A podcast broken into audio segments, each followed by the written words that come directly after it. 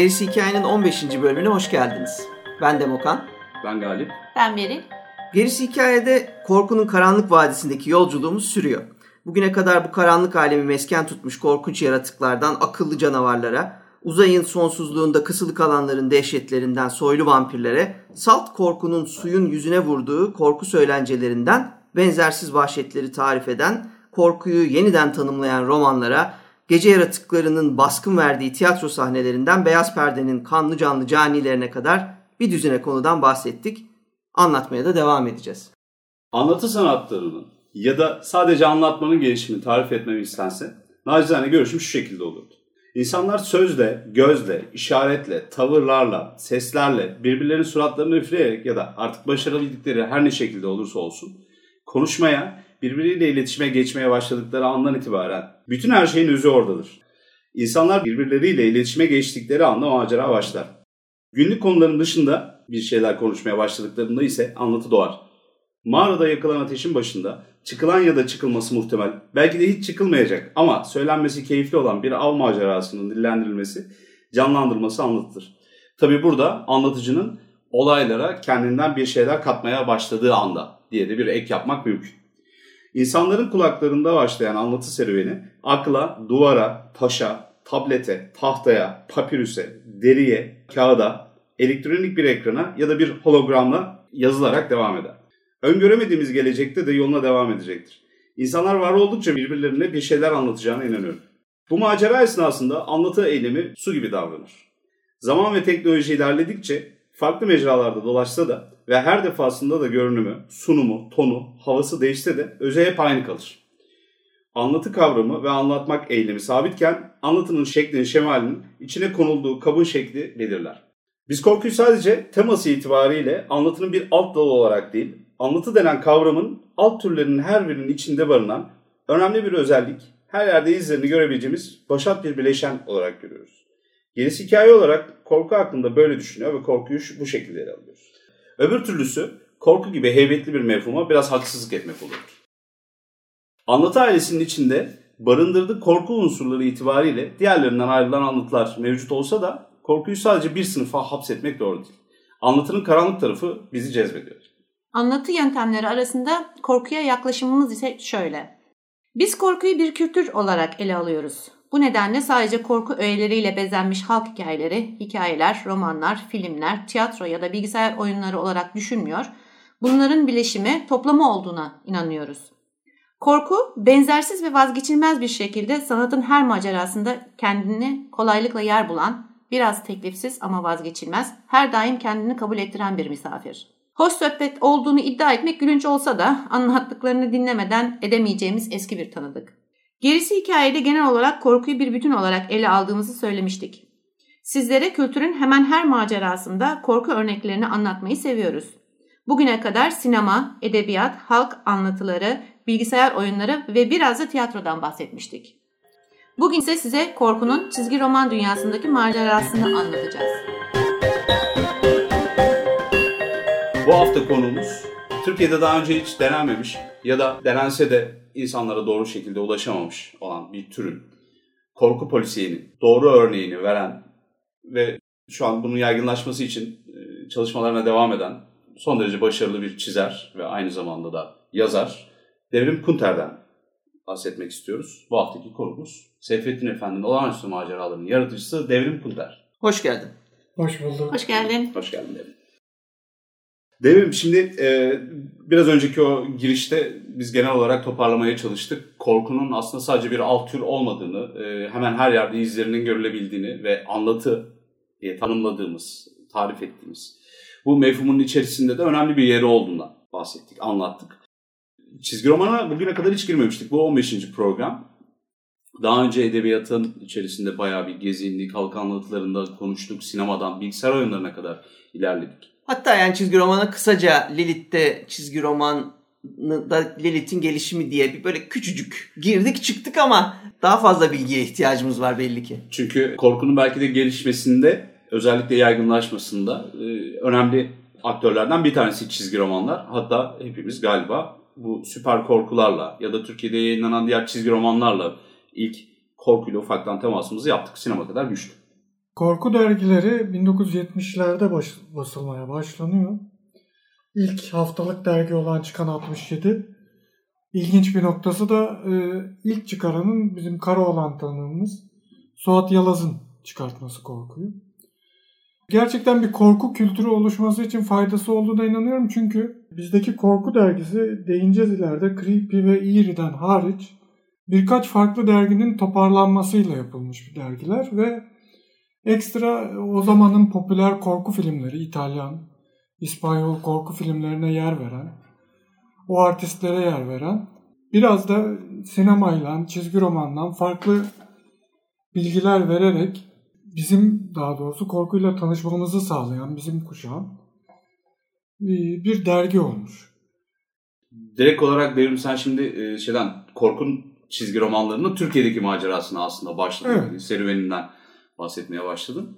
E, onu da ayrıca belirtelim çünkü dünya tarafında da oturmuş denebilir mi tam olarak bilmiyorum ama gelişmekte olan e, iyi örneklerini vermiş çizgi romanlar var. Zaten Türkiye'deki örnekler de oradan faydalanıyor. Tabii bizim kültür olarak aldığımız dediğim e, yabancı dergilerden alınarak basılan çizgi romanlar. Aslında bu konuyla ilgili bir şu komik kod otoriteden bahsedelim. Korku çizgi romanlarının 1940'larda ateşlenmesiyle birlikte 50'lere kadar bir şaşalı dönemi var. Bu zaman içinde çıkan işte çeşitli örnekler var. Ama en göze çarpanlardan bahsetmek gerekirse bunların ilk örnekleri edebiyattan alınanlar. Ee, şey gibi mesela The Legend of Sleepy Hollow, Dr. Jekyll, Mr. Hyde gibi, Frankenstein gibi. 50'ye kadar bayağı bir kendi içinde de yoğrularak gidiyor. Peki şeyi öğrenmek istedim. Bu çizgi romanın başladığı noktalar, yükseldiği yerlerden bahsediyoruz. Burası Amerika mı, Avrupa mı? Amerika. Amerika. İlk olarak Amerika'da böyle bir ateşlenme var. Yani ben araştırdım ama İngiltere'de ve diğer Avrupa ülkelerinde bulamadım. Mutlaka, mutlaka çıkardıkları bir örnekler vardır ama yani diğerleri kadar e, adı duyulmuş değil. Dediğim gibi daha sonra Eerie Comics geliyor 1947'de. bunda biraz işte korkuya eğilim oluyor. Adventures into the Unknown gibi işte edebiyat ve hayalet odaklı hikayeler geliyor. Daha sonra ben EC komikten bahsetmek istiyorum. William Gaines'in kurduğu, daha doğrusu babasının kurduğu ve William Gaines'in devraldığı EC Comics esas korku odaklı olarak çizgi roman çıkaran, özgün olarak hikayeyi oluşturan ve çizimlerini yaparak bu şekilde sunan ilk firma. Bu daha evvel işte İncil'den öğretiler vesaireler üzerinde e, çizgi romanlar çıkarıyormuş. Fakat baba ölünce oğul devralıyor ve oğul tamamen büyük bir değişiklik yapıyor konularında ve korkuya yöneliyor. Ve gerçekten ürpertici, gor, sahneleri, vahşet sahneleri olan işte çok tekinsiz, e, insanı ürpertici hikayelere sahip olan çizgi romanlar çıkarmaya başlıyor. The Crypt of Terror The Vault of Horror gibi The Hunt of Fear gibi örnekleri var bu serilerin. Bunlar, çıkardıkları serilerin. Bu seriler Türkçe'ye döndü mü? Ne şekilde döndü biliyor muyuz? Bildiğim kadarıyla dönmedi fakat e, bu Türkçe'de yayınlanan ilk 70'lerdeki korku dergileri çok karmaşık. Ben birkaç li- dergiden liste çıkardım ama bunlar yok. Belki vardır. Çünkü bunların hepsi benim elimde de yok işin doğrusu. Ama çizim itibariyle tanırdık büyük ihtimalle. 40'ların 50'lerin çok daha karakteristik bir çizimi var ya. E, Türkiye'ye 70'lerde gelen süper korkunun e, dahil olduğu o bilmiyorum bana daha estetik görünen e, çizim 40'larda 50'lerdeki ilk iriler şeylerde yok. E, EC'nin ilk basmış olduğu serilerde yok. Öyle bir işte 67'de başlayan korku magazinler pek bulunmuyor. Onlar da olabilir. O yüzden pek kesin konuşmuyorum bu konuda. Belki evet. de basılmıştır. Hı hı. Aynı zamanda EC Comics çizgi roman anlatılarında The Host kullanan yani anlatıcı kullanan ilk e, çizgi roman firması. E, bu da tabii daha sonra epey yaygınlaştı. Hemen hemen her çizgi roman serisinde bir anla, anlatıcı görmeye başlıyoruz. E, Gaines bir e, uykusuzluk hastası ve bütün gece hikayeler düşünüyor.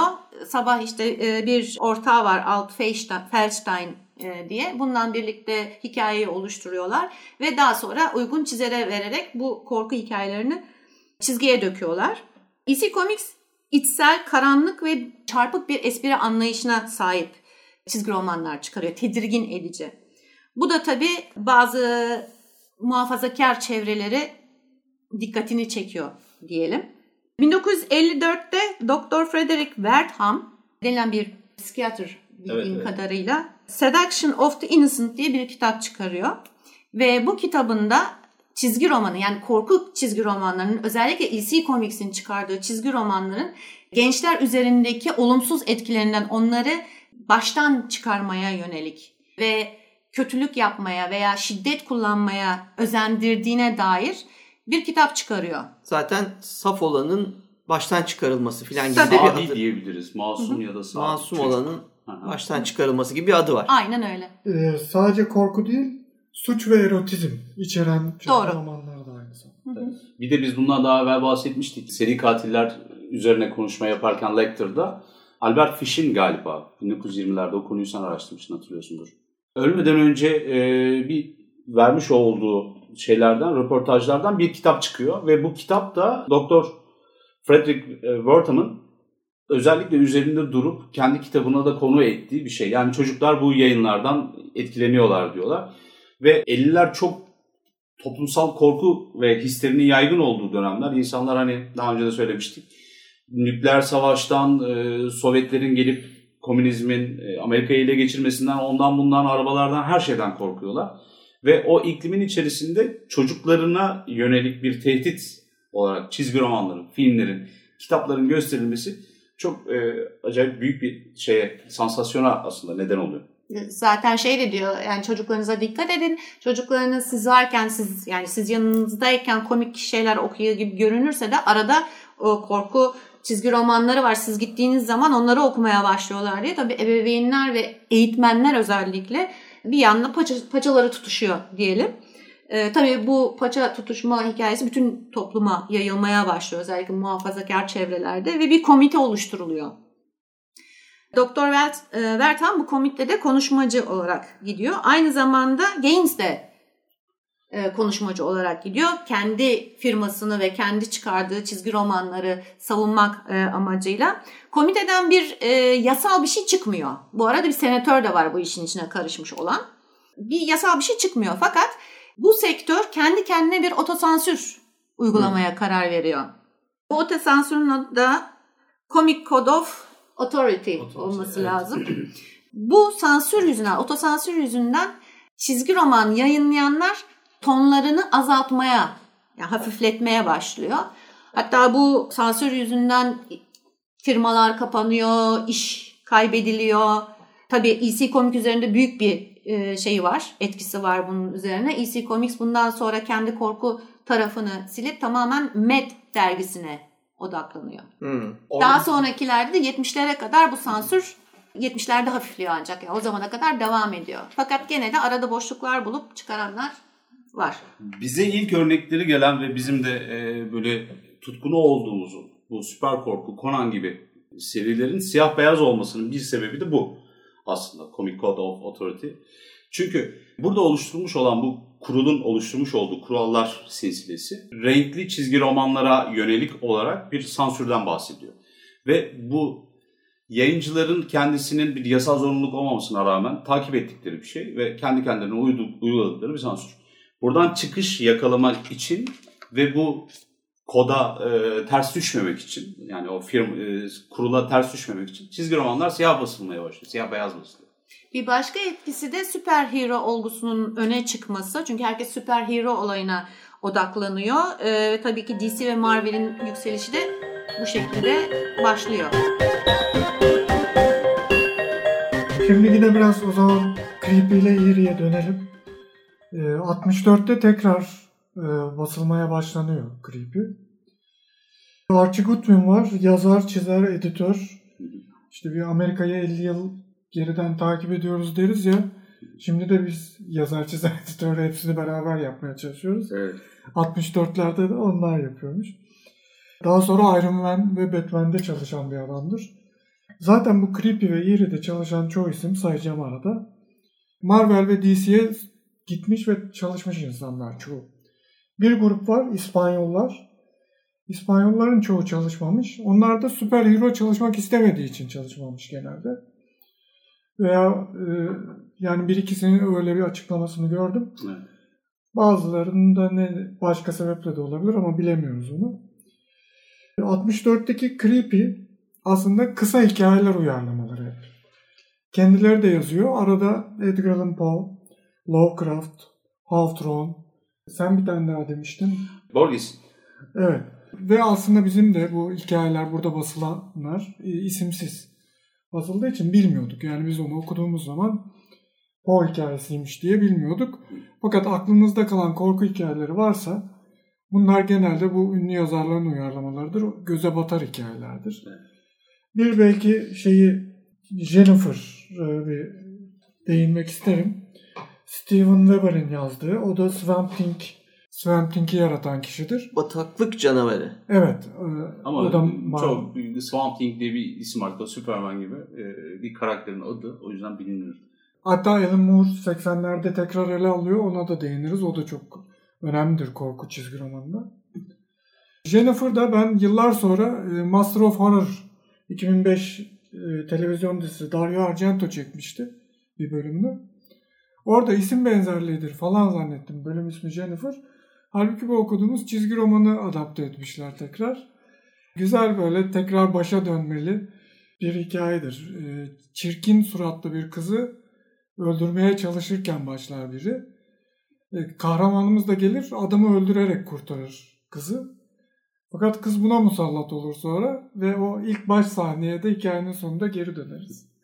o da o yılların çok klasik bir zaten korku fantastik dönüş hikayesidir. Bir klişesi. Klişesidir. Evet çok güzel kullanılmış bir şeydir. 64'te Creepy'den sonra 66'da Eerie. Hangisi dayıydı? Eerie dayı mıydı? Uncle Creepy olması lazım. Evet. Yeri onun e, yeğeni, kuzeni gibi bir şeydi. Tamam. Creepy amca ve Eerie dayı da bize de, de öyle çevrilmiştir. Evet. Eerie'de fakat bir farklılık yapıyorlar. O da şu. Devam eden seriler başlıyor. Yürüyen Mumya mesela. Steve Skeets yazıyor. Jane Brokaw çiziyor. Ee, Kurt Adam'ın Laneti Alan Milgrom yazıyor. Martin Salvador çiziyor. Bunlar ayrı hikayeler olarak başlıyor. Birinde işte bir mumya dirilme hikayesi var. Öbüründe de bir adam çingene onu lanetliyor kurt adam oluyor. Fakat Marvel gibi aynı bu karakterlerini birleştirerek bir evren oluşturmaya başlıyorlar. Bir 4-5 macera bunlar yalnız devam ettikten sonra bu kurt adamla mumya birleşiyor bir ortak macerada. Evet, hatta bir yerde vücutları da değişiyor değil mi? Birbirlerine transfer oluyor Ee, ruhları şey, falan. Kurt adam ekstradan mumya oluyor bir de. İki mumya dövüşüyor, yenişemiyorlar. Fakat Dolunay çıkınca mumya kurt adam oluyor. O zaman tabii diğer mumyayı dövebiliyor. Bu İspanyol çok iyi çizerlerden Esteban Maraton'un Dax, Savaşçı Dax. O da çok fantastik hikayelerdi. Hani bir böyle sarı saçlı, çıplak vücutlu, kılıçlı savaşçılardan. Fakat onun böyle bir çizgi roman akışı değişiktir. Yani karelemesi farklıdır. Orada şiir gibi bir şeyler yazar. Hikayeyle kopuktur falan. Hatta onların çevirileri de bizde çok kötüdür. O yüzden takip etmek zordur bu korku dergilerini. Hı. Sonradan tekrar bir basıldı ilk beşer bölüm İr ve Krip olarak. Fakat o da devam etmedi.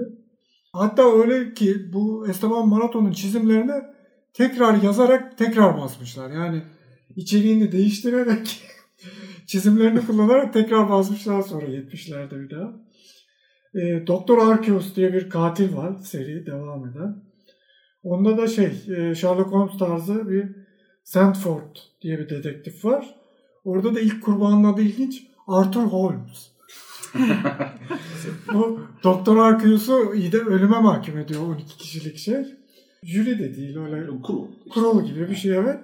Boynu kırılıyor böyle boynu kırık. Kafası yamuk öyle geziyor Doktor Arceus ve insanları öldürmeye başlıyor. Dedektif de takip ediyor falan. Tabii çizgi romanın güzel bir şeyi var. Çizgi roman bizde çok yavaş üretilen bir şey olmasına rağmen aslında hızlı üretilen bir şey. Ve sinemadan hemen gördüğünü taklit eden bir şey. Romandan onu pek yapmıyorlar. Yani romandan da yapılıyor tabii ama sinema daha cazip geliyor. Derek Shrek. O da 74'te basılmaya başlanıyor. O da şey Omega Man uyarlaması. 71'deki Omega Man. Onun evet orijinalde I Am Legend. Evet. Mateson. Mateson'un. Yine işte Doc Munch var. Moon Knight'ı ve Batman'in Bane karakterini yaratan. Nightfall'u yazan adam. Wolverine'in önemli bölümlerini yazmış. Neil Adams var. Superman ve Batman de çizerlik yapmış. Ra's al Ghul'u, Man-Bat'i e, ve Werewolf'u yaratan Batman'deki. E, Zaten yarattığı karakterlere de bakarsanız bu korkudan gelenlerin Biraz o evet Batman'in gotik havasını veren korkunç yaratıkları tasarladıklarında şey yapıyorsunuz. İzliyorsunuz. Bir de işte e, Geçmiş Günler Gelecek diye çevrilen son X-Men filminin yazarı Chris Claremont.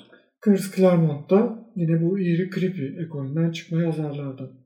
Evet, şeyde belirtmek lazım ama film yeni çekildi ama bu seriye baktığımız zaman Uncanny X-Men'den 1981 senesinde e, çıktığını görüyoruz. Yani o hikayenin geçtiği dönemi gene birbirine yakın. Ben başka bir şey sormak istiyorum Devrim aslında. İkinci Dünya Savaşı'ndan sonra süper kahramanlara olan ilgi bir şekilde azalıyor diye bir yerlerde okudum ben.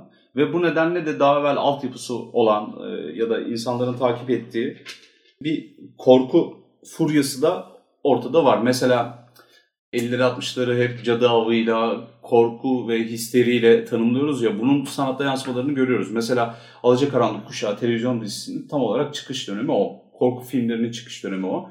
Bunlar hem korkuyu beslemekle beraber korkuyu yaratan, histeriyi yaratan bu yönetim şeylerini ve idareye de aslında çıkışlar, e, eleştiriler getiren yapımlar. Bu eleştirilerden bir tanesi de e, süper kahramanların e, aslında hani Dr. Frederick Wertham'ın biraz önce söylemiş olduğu hikaye yani biraz önce anlatmış olduğumuz şey gibi çocukları yanlış yönlendirdi. Yani süper milliyetçi, tamamen kendi doğruları için yani kendisi ve ülkesinin doğruları için e, nasıl söyleyeyim resmi doğrular için insanları yönlendirici bir şey olduğunu söyleyen bir sınıf var. İnsanlar bunu tabii çok dile getiremiyorlar. Çok ciddi bir cadı avı var. Çünkü FBI ve e, şey devam ediyor. Hükümet bütün gücüyle insanları avlıyor. Bu esnada korkuyu bir çıkış olarak kullandıkları bir dönem de var. Eerin, şimdi Creepy'nin ilk sayısında bir şey var, kapak yazısı var şu an önümde açık. Onlar mesela bir yandan da küçümsüyorlar. John B. Cook'un e, bir şeyinden bir küçük bir paragraf özellikle üzerine durmak istiyorum. Aptallaştırıcı bir e, tuzak olarak tabir, e, tabir ediyor ve Comic Code otoriteyle süper kahramanlık şeyine mecbur bırakıldığını insanların hayal gücünün ya da okuması için üretilen eserleri söylüyor ve bizde daha önce EC Comics'in yaratmış olduğu bir miras da var. Kocaman bir başarı hikayesi de var. Oradaki şeyleri de okuduk. Ve biz bunu da devam ettirmek istedik diyor. 1964'te ilk çıkış esnasında baş makale olarak, giriş yazısı olarak bundan direkt olarak bahsetmişler. Orada sanki süper kahraman olayına birazcık tepki de yaratıyor. Bilemedim şimdi hayal gücünün hangisi doğru, hangisi yanlış, hangisi gerçek diye yargılamak hoş değil ama. Bir de her zaman fantastik edebiyata yüklenen bu karşıt olma, metaforla anlatıp aslında söyleyemediğini açıkça fantaziyle söyleme meselesini başlatanlardan biri de özelinde korku olabilir mi? Çünkü yani korku bir eleştirel saldırıyı yine yapabilen çünkü gerçeküstü unsurları kullanan bir yapı. Eserlerde böyle bir etki görüyor muyuz? Hatırlarsan geçen programda e, vampir şiirlerinden bahsederken ilk şiirden bahsetmiştik. E, Der Vampire diye. E, burada Hristiyanlığa karşı açık bir başkaldırış vardı. inanışa karşı. Evet. Bizim ülkemizden de aslında örnek verecek olursak Galip Tekin'in yaptığı hikayeler de fantastik bilim kurgu, korku olarak geçer. Aslında orada da yani ciddiye alınmadığı için hani bilim kurgu uydurma hikayeler yazmış dediği için insanlar onu inceleyip ha buna ceza keselim dememişler mesela. Evet. O yüzden de o istediği gibi alt metinini yoğurarak üstte bilim kurgu fonunda istediği hikayeleri anlatmıştır. O açıdan ilginçtir. Tabii ki bu bir yanda kaçış edebiyatı diyoruz ama bir yanda da tam tersi anlatmak istediğinizi örteceğiniz güzel bir kamuflaj da olabiliyor. Kesinlikle. Yani ben genelde bu meselenin kaçış olduğuna zaten inanmıyorum. Sadece sansürden kaçış e, şey yarıyor. Yani e, yüzeysel resmi bakış açısının yavaşlığına, ağırlığına güvenip hızla eleştirilerini yansıtabileceğin sana bir ortam yaratıyor korkuda, bilim kurguda, fantastik kurguda. Mesela e, daha sonraki şeylerde bu sansür olayından sonra e, çizgi roman bazı şeylerde özellikle Warren Publishing o şekilde başlıyor. Magazin arasında çizgi yani çizgi roman bölümü yayınlayarak başlıyor. O da aslında sansürden kaç, kaçma yöntemi. Çünkü ona girmiyor. Yani çünkü tek başına bir çizgi roman değil, bir bölüm. E, bu da zaten iler daha sonrasında adult comics olarak şeye ilham veriyor. Adult Comics'e bir gelmek lazım. Aslında tam bu şeyin kırılımı yaşandığı anda yani korkunun ciddi anlamda korku hikayelerinin 60'ta bence ben Creepy ile koyuyorum orada çizgiyi. Gerçekten benim için en şeyi o, değerlisi o. Ortaya çıktıktan sonra çizgi roman artık çocuk işi demek biraz manası kalıyor. Yani gerçekten de yetişkinler için çizgi roman. Şeyle boyayıp veriyorlar ya bunu hani e, grafik romanla. Yani grafik novel diyerek. Hmm. büyükler de okusun falan havası yaratmaya çalışıyorlar ama yani bir çizgi roman düşünün. E, yüzü, sunucusu, hostu bu Creepy amca. Bir defa yani Creepy gerçekten de bir canlı cenaze. Ölüp ölmediği de belli değil. Daha sonra Iri dayı geliyor. Bunu Türkçeleriyle söylüyor.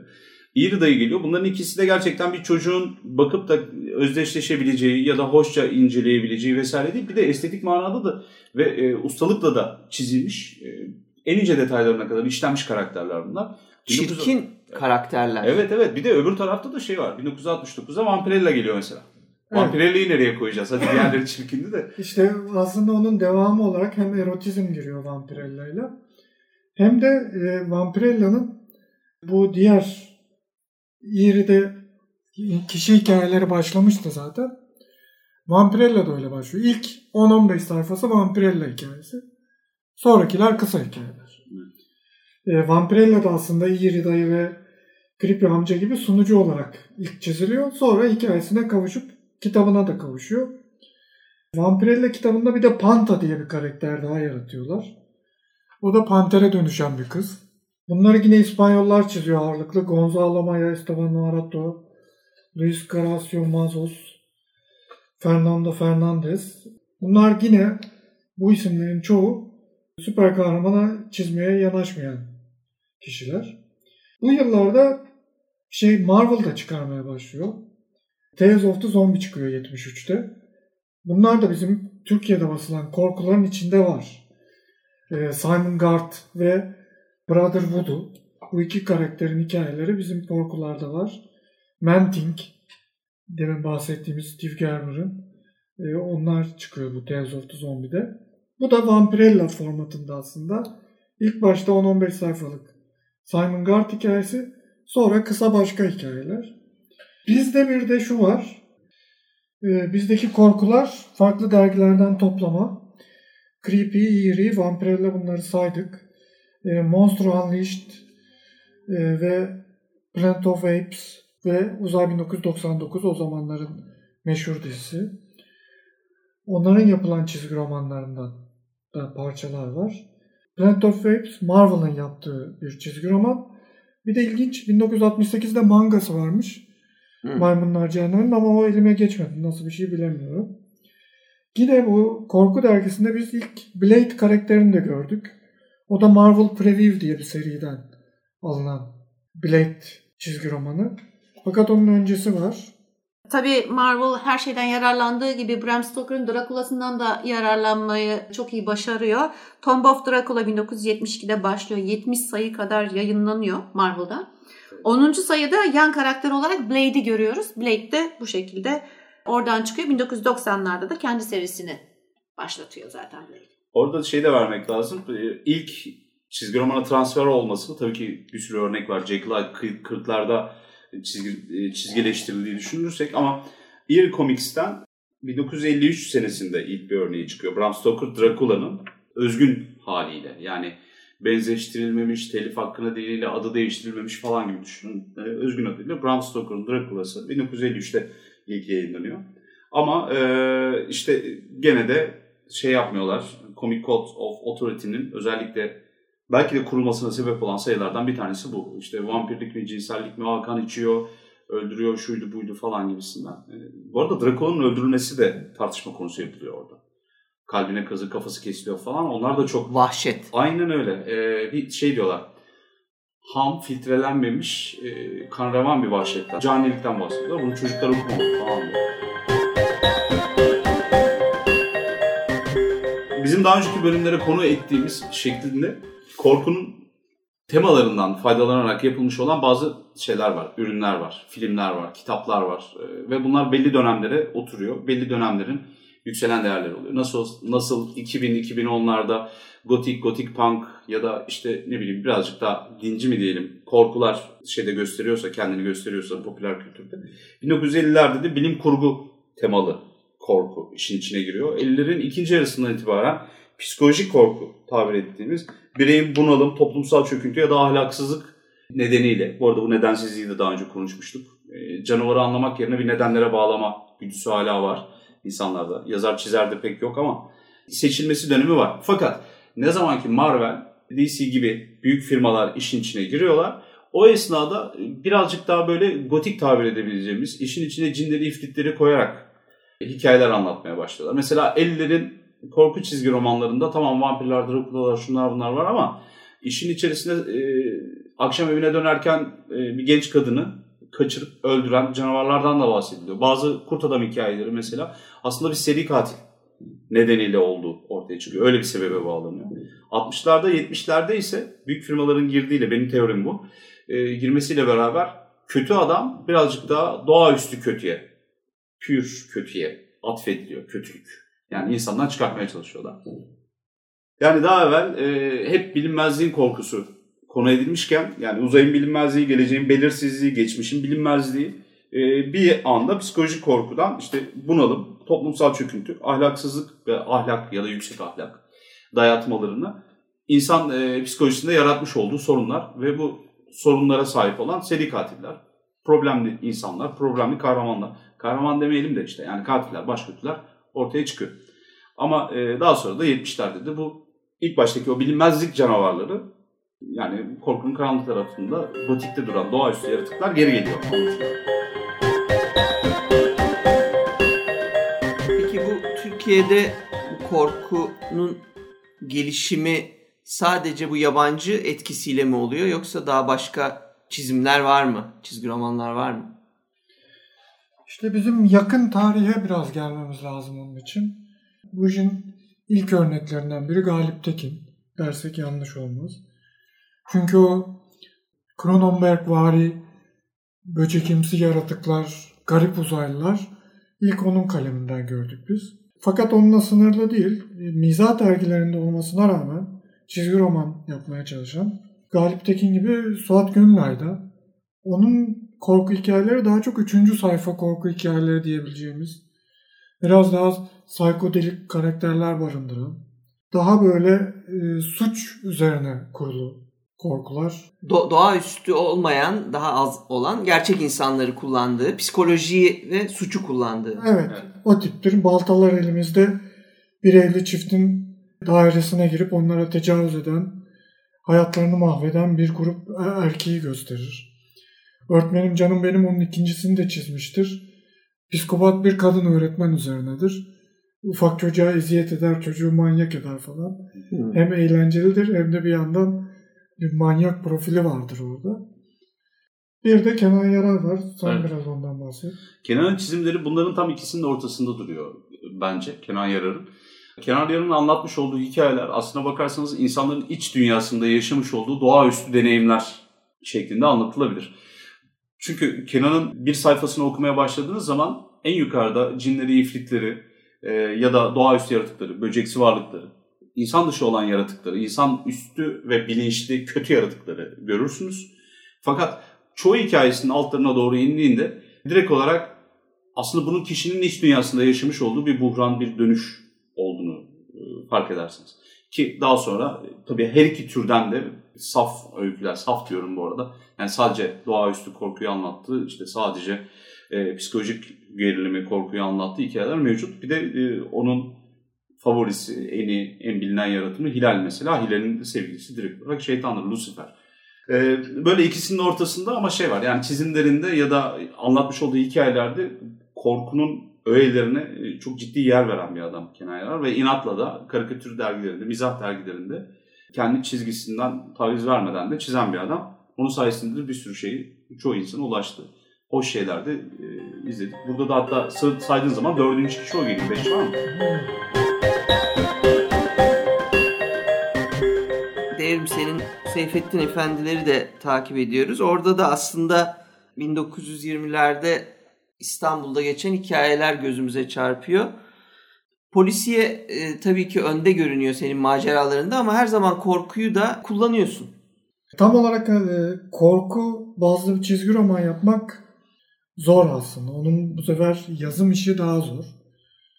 Çizimi de zor. Çünkü artık biz bilgisayarla, bilgisayar oyunlarıyla, sinemada o kadar detaylı şeyler görüyoruz ki korkunç yaratıklar.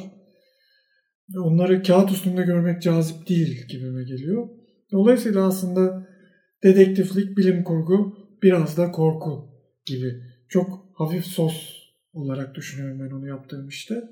Şunun için söyledim yani baktığımız zaman sonuçta e, korkunun temel elemanları senin maceralarında var.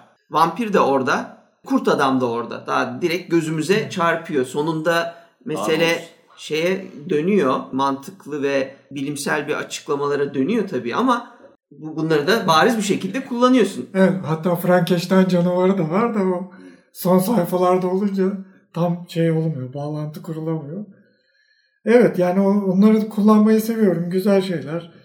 Bir de işte gotik korkuyu seviyorum. E bizim zamanımıza da yani bizim ülkemize uyarlamak lazım. Nasıl uyarlayabiliriz? Bu çağa uyarlamak biraz daha da zor.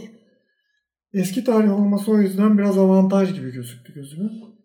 1920'lerde olabilir diye düşünüyorsun. Hani 2015 İstanbul'da Frankenstein olmaz da 1920'de belki olabilir diye. Valla anladığım kadarıyla Frankenstein oluyormuş.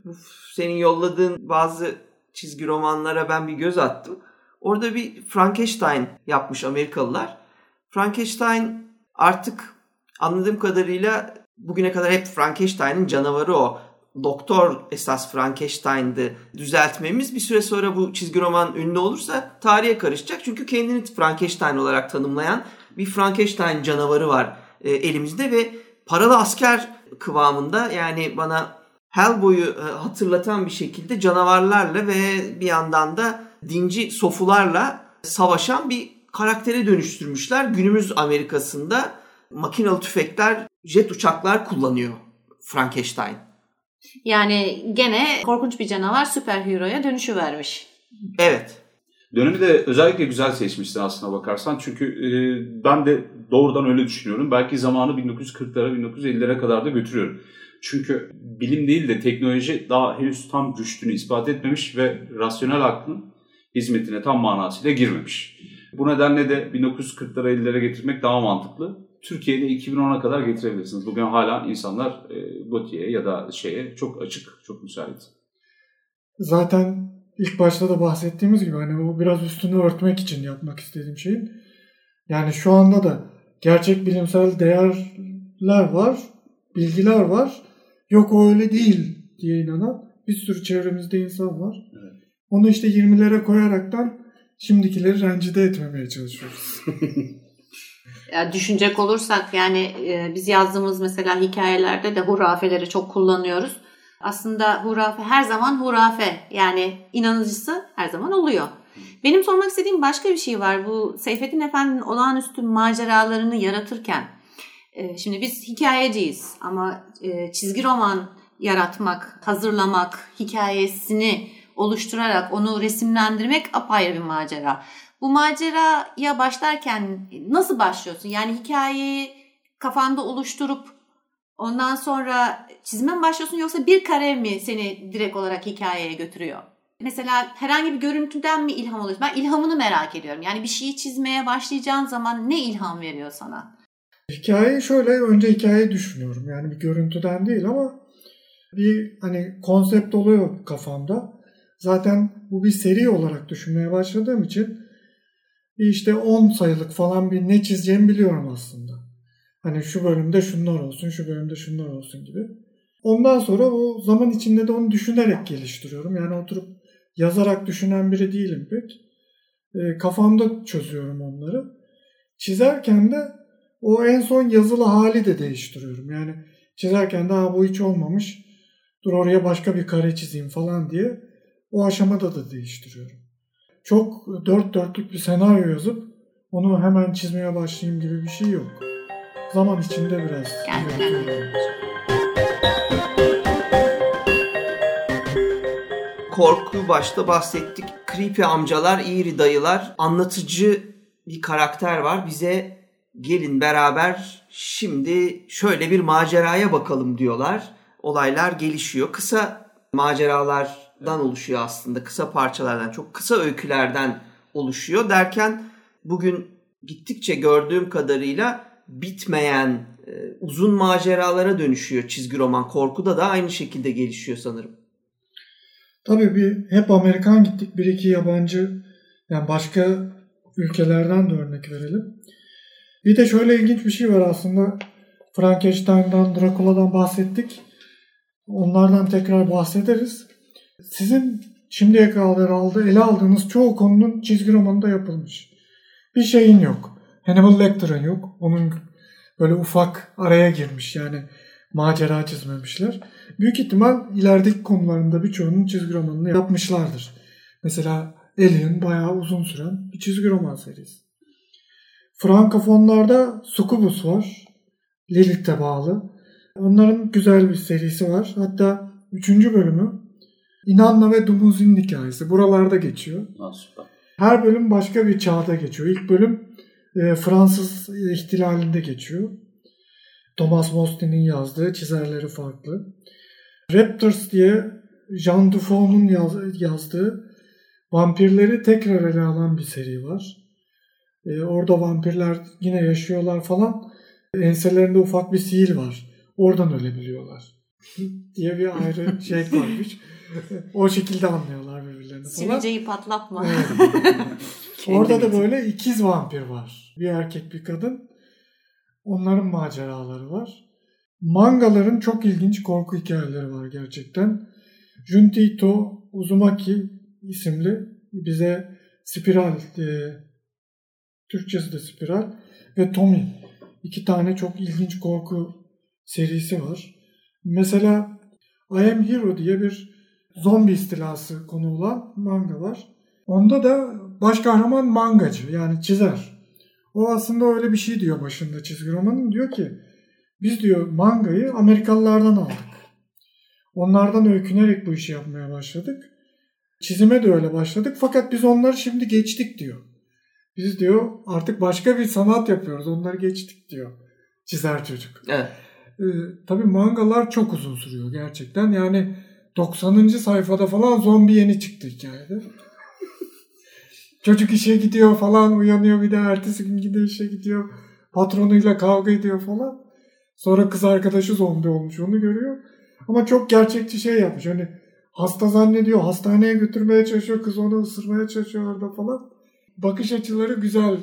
Evet Japonların o şeyi yani mangadaki bakış açıları ya zaten bütün kültürlerinde anladığım kadarıyla var. Mesela benim en çok şaşırdığım şeylerden biri Ghost in the Shell'i seyrederken olmuştu.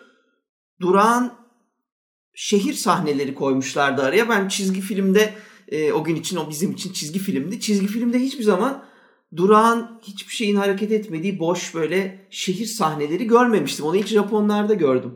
Yaklaşım farklı da kültür de belli ediyor. Yani bunu düşünsene. Amerika'ya götürmeyelim. Türkiye'de bir editöre, bir yayıncıya götürdüğün zaman hikayeye hizmet etmiyor diye büyük ihtimalle o ilk 90 sayfayı çat diye keseceklerdi. Ve, e, ve sen alışmadın, henüz tanıyamadın, tanışma şansı bulamadın kahraman karakter dünya ile bir anda haşır neşir olacaktın. Ondan sonra bu niye beni sarmadı falan diye ortalıkta gezecektin.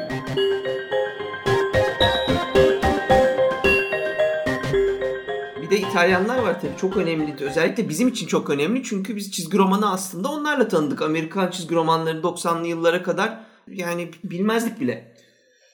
Evet, e, Zagor Misterno, e, Martin Mister de parça parça bazı bölümlerde korku öğeleri kullanılır. Yani mesela ilginç bir şey Mr. No'nun zombili bir bölümü vardır. Normalde doğaüstü bir olay olmaz Mr. No'da. O hikayesinde zombi hikayesi vardır ve bir oraya bilim adamı gelir. Manos'a. Aynı Houdini gibi üç kağıtçıları yakalamak üzerinedir adamın şeyi, amacı. Mr. No'yu da o yüzden tutar. İşte bu ağzından bez çıkarıyor, ektoplazma değil falan diye. Bir sürü yerde kavga çıkarır. En son gerçekten zombi dirilten bir voodoo rahibiyle karşılaşırlar. Bunun ilginç olan bir yanında bizde o kitapların kapaklarını Türkler çizerdi. Aslan Şükür çizerdi genelde. O kapağı da bu bahsettiğimiz Tales of the Zombie'deki Simon Gard'ı çizmiş. Önde de Mr. No var. yani o iki şeyi de birleştirmiş bir şekilde. Ben şeyi merak ediyorum. Bunları hiç telif ödememişler değil mi? Ödemişler mi? Tay yayınları ödemiştir ama Creepy ve Korku yani Korku ismiyle başlandı. Büyük ihtimal ödememişlerdir. Zaten 10 tane farklı dergiden toplama dergi Evet, çıkarmışlar. Bayağı bir telif masrafı. Koleksiyoncu çıkar. gibi davranmışlar orada değil mi? Evet. Marvel'den de. Herhalde bu güzel abi. o- Bu bunu güzel yapmamışlar almayalım falan. Şeyde doğaüstü gibi görünen tabii bilimsel açıklama gene koydukları Mr. No'da bir dev böcekler hikayesi vardı. Ben o deyince hep o geliyor aklıma. Bir sebeple bir kimyasal, biyolojik bir ormanların kesilmesi sırasında bir biyolojik ve şey bir saldırı olur. Ee, belki doğa saldırır aslında. Ve böcekler bir anda tank boyutuna, kamyon boyutuna büyürler. insanlara saldırmaya başlarlar. En e, gerçeküstü hatırladığım benim o var. Bir de bunlardan sonra çıkan 86'da yaratılan Dylan Dog var. O zaten kabuslar dedektifi olarak geçiyor. Ee, Amerika'da filmi falan da çekildi. Pek tutmayan, başarılı olmayan bir proje oldu ama onun tamamen düşmanları büyücüler, kurt adamlar, vampirler. Martin Mister'la aynı evrene getirdiler, karşılaşıyorlar falan. O işte kabuslar dedektifi, öbürü imkansızlıklar dedektifi. İmkansızlıklar dedektifi de biraz şey gibi hani ya olayı incelemeye gideceğim param yok. Otobüse mi bir güzellik merkezi gibi oldu. İnsanlar birbirine güzellik yapıyorlar falan. Ee, şey var ama Martin Mister direkt olarak e, korkunun neredeyse bütün büyük yazarlarına bir selam çakmış bir adam. Hatta benim kitaplığımda falan baş köşede duruyor Lovecraft'ın bir hikayesinde direkt olarak e, evin içinde kaybolma şeyle boyutlar atlayarak falan kullanmışlığı da var. Tabii Dracula'lar falan hak getire. Herkes vardı çünkü Martin Mister'de. Çizgi roman çok kullanıyordu. Zaten bu özellikle İtalyanlar çok kullanıyorlardı. Yani Mandrake vardı mesela. Orada da mutlaka karşımıza e, doğaüstü olaylar çıkıyordu. Zagor'da işte ben 10 yaşında falan okuduğum bir macerasında yıllarca travma e, olarak hatırlıyorum. Yanan Kafatası diye bir macera. E, Bir de o zaman için çok önemliydi. İki kitap, iki hafta sürmüştü. Beklemiştik e, okumayı. Cüceler, elfler, boyut atlayan yaratıklar. Bugün bakıldığında Yüzüklerin Efendisi tiplerinin çok kullanıldığı açıkça gö- görünüyor. Evet bayağı fantastikmiş. İsmi de yalnız e, Howard'ın yani Conan'ın yaratıcısı Robert Howard'ın e, Solomon Kane diye yan bir karakter, bir kahramanı var. Şimdi haksızlık etmeyelim o da Conan kadar büyük ve şeydir. e, Çok sevdiğimiz bir karakter. Onun e, maceralarında geçen şeye de benziyor. Ya da imge olarak da benziyor zaten. Fakat bugün e, Zagor'a eğer denk gelirseniz ben sonra gittim buldum macerayı aldım. Korkacak hiçbir şey yokmuş tabii. Hikaye de çok kötüymüş. Sakın 10 yaşınızda korktuğunuz şeyleri başkalarına anlatmayın aslında. Korkunç olmayabilir. Peşine düşmeyin. Ölüleri ölü bırakın gibi bir şey olur. Ee, Zagor'un bir 90'larda çizilmiş, Türkiye'de basılmış macerası var. Onda Solomon Kane'le karşılaşıyorlar. Tabi ismi Solomon Kane değil ama yani cismi Solomon Kane. Neredeyse Solomon Kane yani. Hatta galiba Kane de yazılışı farklı. Cain mi yazmışlar? Öyle. Ee, onda da kutulu canavarlarıyla falan boğuşuyorlar. Öyle bir maceraları da var. şey olarak da ilginç zaten. Mandrake zaten büyülü bir zamanı anlatıyordu. O bayağı eskidir. Yani e, örnek aldıkları eskidir en azından. 30'ların 40'ların öyle büyücü, sihirbaz şeyleri var. Kahramanları var devamlı olarak gelen. Şey yaşadığı yerin adı da. Xanadu. Bir birazcık da bugüne gelelim o zaman. Mesela bugün öne çıkanlardan bahsedelim. The Walking Dead var mesela. Sütünden, etinden, her şeyinden yararlanıldı bu serinin. Aynı zamanda Hellblazer var. John Constantine'in Evet evet. e, çıkmış olduğu. Sandman var. Bundan bahsetmeden zaten geçemeyiz. Peki genel olarak bugünün popüler çizgi romanlarıyla geçmişin çizgi romanları arasındaki fark ne göze çarpıyor? Bizim bu korku dergileriyle kıyaslarsak kısa macera yok artık. İlla ki o mini seri bile olsa 100-120 sayfalık hikayeler. Mesela 30 Gün Gece filmi ne biliyorsunuz o da 2002 çizgi romandır aslında. O böyle mini seri gibiydi yanlış hatırlamıyorsam. Walking Dead'de ben onun hep başlangıcını 28 gün sonraya benzetirim. Yani benzetilmeyecek gibi değil zaten aynen o. Yani o başlangıcı oradan almış. 28 gün sonranın da çizgi romanı yapıldı sonra. 2009'da. Marvel'e ilk zombi bahsetmiştik. Simon Guard'tı 73'te giren. Sonra 2005'te mini seri yine Marvel Zombies diye bir seri yaptılar. Orada bütün süper kahramanları Marvel'ın zombi. Yani zombi salgını geliyor bir şekilde o onu ısırıyor, hepsi o onu ısırıyor derken işte böyle zombi bir Wolverine, zombi Kaptan Amerika falan gayet böyle eğlenceli bir seridir. Zombi çılgınlığından onlar da payını almış yani. Yani e, bir şekilde bu Marvel'in ve DC'nin bu universe dedikleri evren yaratma şeyi e, artık popüler. Yani eğer bir seriniz varsa bir evrenin içinde olması lazım gibi mi? Evet bu zaten bilhassa sinemaya sıçrayınca bunu artık herkes yapmak istiyor. Yani Dan Aykroyd diyor ki ben Ghostbusters'a da evren yapacağım Marvel'dan büyük olacak diyor. Tabii o çok zor bir şey ama yani herkesin amacı da öyle bir şeye dönüştü. Yine bu şey zombilerden devam edersek Gartenis'in Crossed var 2008 çıkışlı. O ilginç böyle hastalık insanlarda suratlarında haç şeklinde bir tahriş yapıyor. Zombi gibi değil bunlar. Gayet akıllılar, silah kullanıyorlar falan. Sadece manyak oluyorlar. Yani şey, Kuduz gibi. psikopat oluyorlar. Yani akıllı böyle işte tecavüz, saldırı, işkence falan filan bir de işkence edilmesinden de hoşlanıyorlar. Böyle bir sadomazo manyak bir çizgi roman. Ben efsanenin vampirlerinin bir, bir başka bir aşama üstüne bir başka bir yere götürmüşler Matheson sanki. tabii çelebi adamdı bu kadar anlatamadı büyük ihtimalle. Akıl ekmişler yani. Ama şeyde var o dönem. Bu zombileri vesaireleri tanımlarken birincisi zombi salgını vardı işin içerisinde. İkincisi e, birazcık piyasa zaten belirliyor bu şeyi. Yani ya bu tutar bunu bir bölümde iki bölümde ya da e, Creepy'de olduğu gibi Süper Korku'da olduğu gibi dört sayfada halletmeyelim. Bunu insanlar sever. Şunu bir yapalım bir 120 sayı gibi bir yaklaşım var. Çünkü filmi de olur buradan bilmem ne. Kahve bardağı da satarız. Şimdi Comic Code Authority'den buraya nasıl geldik onu da bir ufak anlatayım. 90'lara kadar bu Comic Code Authority gidiyor. 90'larda e, Todd McFarlane, Örümcek Adam'ın çok büyük çizeri, diyor ki ya diyor siz binlerce kitap satıyorsunuz. Bize işte işçi gibi çalıştırıyorsunuz. Sayfa başı kağıt, çizim, yazım öyle. Ve ayrılıyor. Ve birkaç Jim Lee gibi birkaç büyük isimle beraber ayrı bir firma kuruyorlar Image diye. Ve bu Comic Code Authority etiketi olmadan çizgi roman çıkarmaya başlıyorlar. Bunu koymam, koymanın amacı çocuğunuz okuyabilir, çok satsın diye. Bu adamlar bunu kaldırınca daha fazla satıyor. Neredeyse Marvel'ı falan batırıyorlardı o zamanlar.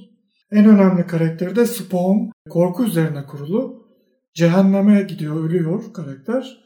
Şeytanla anlaşma yapıp geri geliyor ve şeytani güçleri var. Figür zaten Batman Örümcek Adam arası Venom'la daha çok değil mi? Evet, karanlık bir tip. Ee, ve e, Pit var. O da böyle uzaylı Hulk gibi bir yaratık. Fakat işte pençeleri var, parçalıyor, kan revan beyin falan.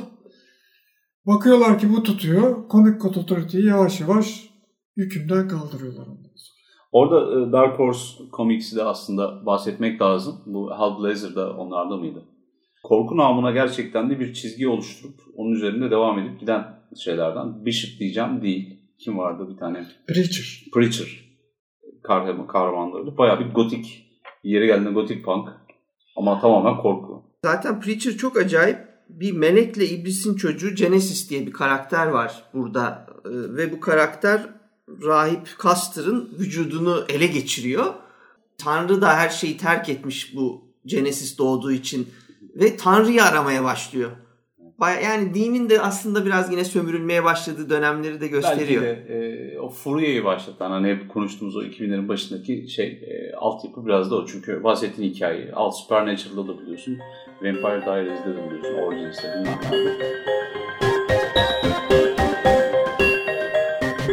Dracula uyarlaması çok var çizgi romanda fakat filmin uyarlaması bir tane var.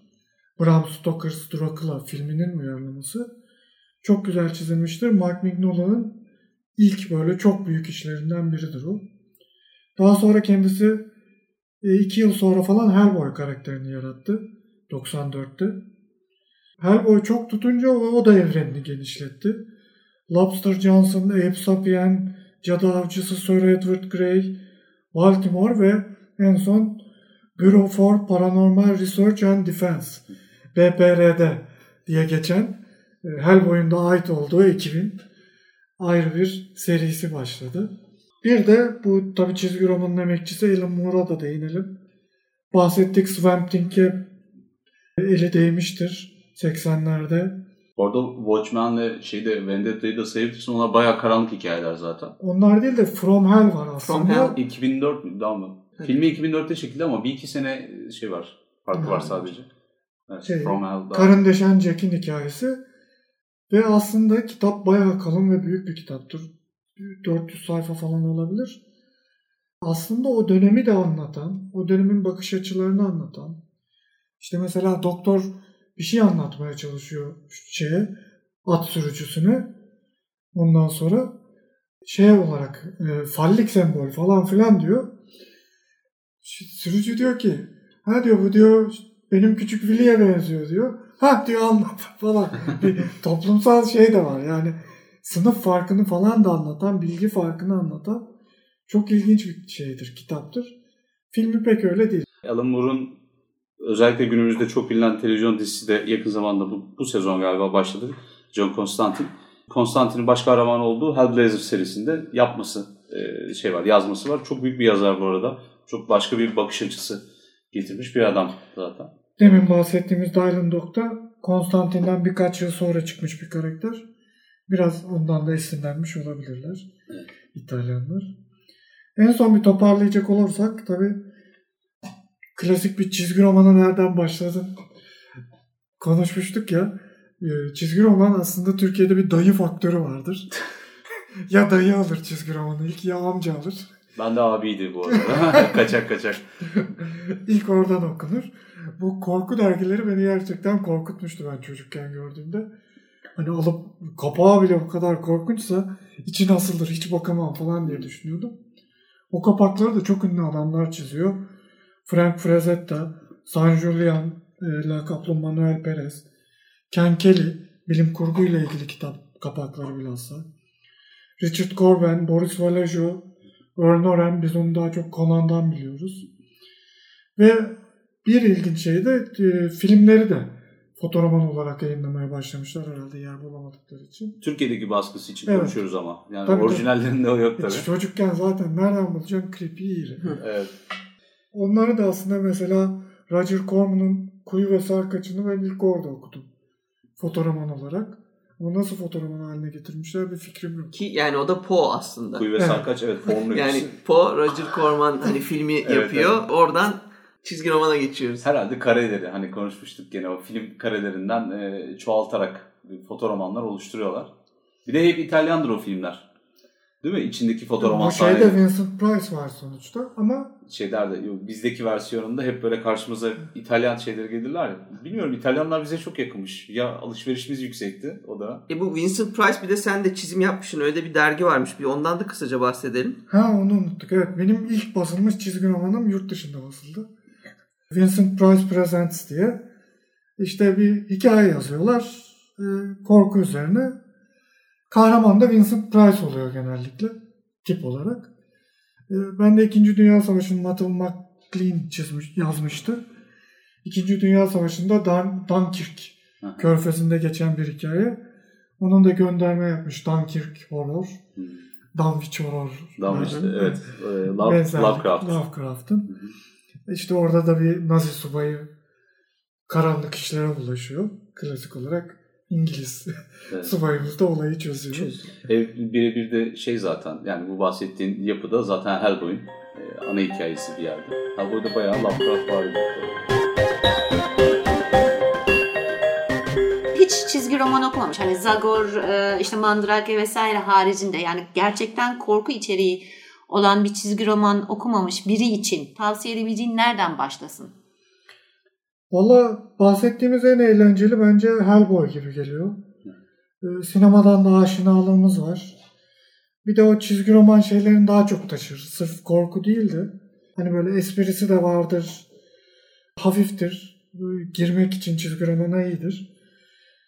Başka ne diyoruz? Mangalarda dediğim gibi biraz ağır korkular var. Yani onların nasıl filmleri normal bildiğimiz korku filmleri gibi değilse e, çizgi romanları da öyle. Sıradan diyeceğimiz e, korku hikayeleri değil. O biraz daha müptelaları için herhalde. Evet, yani daha herhalde. değişik şeyler aramaya başlayan insanlar için ki ben biraz göz attım. Uz, Uzumaki miydi? Evet. Uzumaki mesela e, ben şöyle birkaç sayfa göz attım bir, bir döndüm yani bir, beynim döndü yani bir parça. Zaten spirallerle ilgili değişik bir şey ama çok oldukça beğendim. Evvelde gazete bayilerinde büfelerde satılan o tay yayınlarının falan olduğu bir dönemden geçtik biz mesela. Oralarda süper korkuyu, Conan'ı vesaireyi buluyordun. Yani içinde korku öğeleri barındıran çizgi romanlar. Diamond falan da aynı seviyeden geçti. Şimdi Türkiye'de çizgi roman dükkanları diye artık bir şeyimiz var. Çok şükür 10-15 senedir oturmuş bir şey oldu. Yani İstanbul'da 4-5 tane sayıyoruz. Her orta büyük şehirde bir tane bulmak mümkün. Ya da bu işi görev almış birilerini bulmak mümkün. Peki basım durumunda nasıl? Yani yayın tarafında insanlar destekliyor mu? Yani böyle bir şey yapmak isteyen, korku çizgi romanı, öyküsü yazmak, resimlemek, yani çizmek isteyen insanlar e, şu an bir şey bulabilirler mi? Eserlerini bastıracak, çıkartacak bir yer bulabilirler mi? Zor çünkü e, ortada canlı bir piyasa yok. Piyasa olmayınca yani arz talep dengesini kimse bilmiyor. Yani bir işi dört dörtlük bir iş olabilir. Diyelim ki From Hell'i yaptınız götürdünüz. Ya bunu kimse okumaz deyip atabilirler. Dolayısıyla arz talep dengesi belirli bir seviyeye gelmedikçe, bu işin editörleri bu işi anlamaya başlamadıkça e, o işler biraz zor gibi geliyor. İşte bir 50 yıl geriden takip ediyoruz. Yayıncı, yazar, çizer hepsi beraber. Hepimiz aynı dertleri çekiyoruz yani. Evet. Son bir şey soracağım. Şimdi basılı yayından ziyade özellikle son zamanlarda internetten çizgi roman okumak oldukça popüler. Ee, ki sadece web üzerinden çizgi roman yayınlayan yerler de var. Ee, bu konuda ne düşünüyorsun? Sence basılı mı yoksa e, yani ikisi de olabilir mi diyorsun yoksa basılı olması mı gerekir diyorsun? İşte bu arz talep dengesi olmadığı için aslında dijital iyi bir çıkış bile olabilir tam tersi. Ee, Ben de Seyfettin ilk dijital yayınlamaya başlamıştım. Ee, Zaten dijital okusa bile insanlar hani onu basılı alıp kütüphaneye koymak başka bir şey. O satışlarımız zaten çok çok fazla olmadığı için siz kitabın komplesini bile dijital yayınlasanız o kadar satın alacak insan olur diye düşünüyorum. Ee, Biz yani siz de aynı şeyleri çekiyorsunuzdur. İnsanlara ulaşmamız sorun. Ulaşamıyoruz. İnternette bizim tek çıkış yolumuz. Ee, bu bahsettiğimiz çizgi romanları hani irileri, creepy'leri, süper korkuları, işte Marvel'in e, bir takım şeylerini, çalışmalarını ya da büyük başka firmalar. Türkiye'de bulma şansımız var mı? Ondan da bahsedelim. Mesela nereden temin edebilir insanlar? Bizim basımızın üstünde var. Kendi kişisel koleksiyonumuzdan falan. Ama süper korkuyu mesela e, gerekli şeyler sanki cilt haline getirmişti. Büyülü mü yaptı yoksa hatırlamıyorum. Yok bu eskiler işte karma karışık ve telifsiz olduğu için onları tekrar basamazlar. Yani veya belki basabilirler bilemiyorum. Ee, 1990'larda İğri ve Creepy basıldı. Dışarıda da basıldı cilt cilt. Hı hı. Onların ilk cildi basıldı beşer sayı. Fakat fiyat ve işte hardcover falan o satmadığı için devam etmediler. Anladım. Şu an insanlar bu bahsettiğimiz çizgi romanları biz çok keyifli bir şekilde anlattık çünkü çok canlı şeyler bunlar. E, bulma şansları var mı? Sahaflardan falan. Sahaflarda vardır mutlaka. Evet. Bulunabilir. Belki internet üzerinden de bulunabilir. Evet doğru. internette de bayağı satış yapıyorlar. Son zamanların bir de ben şeyinden bahsetmek istiyorum. Bu ara en çok e, ilgi çeken ve internetten bulup okunabileceğini tahmin ettiğim birkaç tane şey buldum, isim buldum. Bunlardan bir tanesi Lock and Key serisi. Anahtar, kilit ve anahtar. Türkçesi olup olmadığını bilmiyorum ama 1700'lerin Amerika'sında bu İngiliz işgalcilere e, karşı Amerikalılar ayaklandığı dönemde bir oğlan kız kardeşini ve kendisini korumak için pek çok anahtar üretiyor. Anahtar ustası. Ama bunlar büyülü anahtarlar. İşte bir tanesi dev o yapıyor. O anahtarı kullandığında deve dönüşüyor. Öbür anahtarı kullandığında e, hayalet gibi oluyor. Bir tane anahtar kendini iyileştirmeye yarıyor vesaire. Bununla ilgili pek çok macera. Bana, bana ilginç geldi bu Evet. çeşitli anahtarlarla bir macera yaşıyor. Sonra Dizisi var bunun galiba. Yakın zaman bu sezon başlayacak ya da Ha. başlamış bile olur.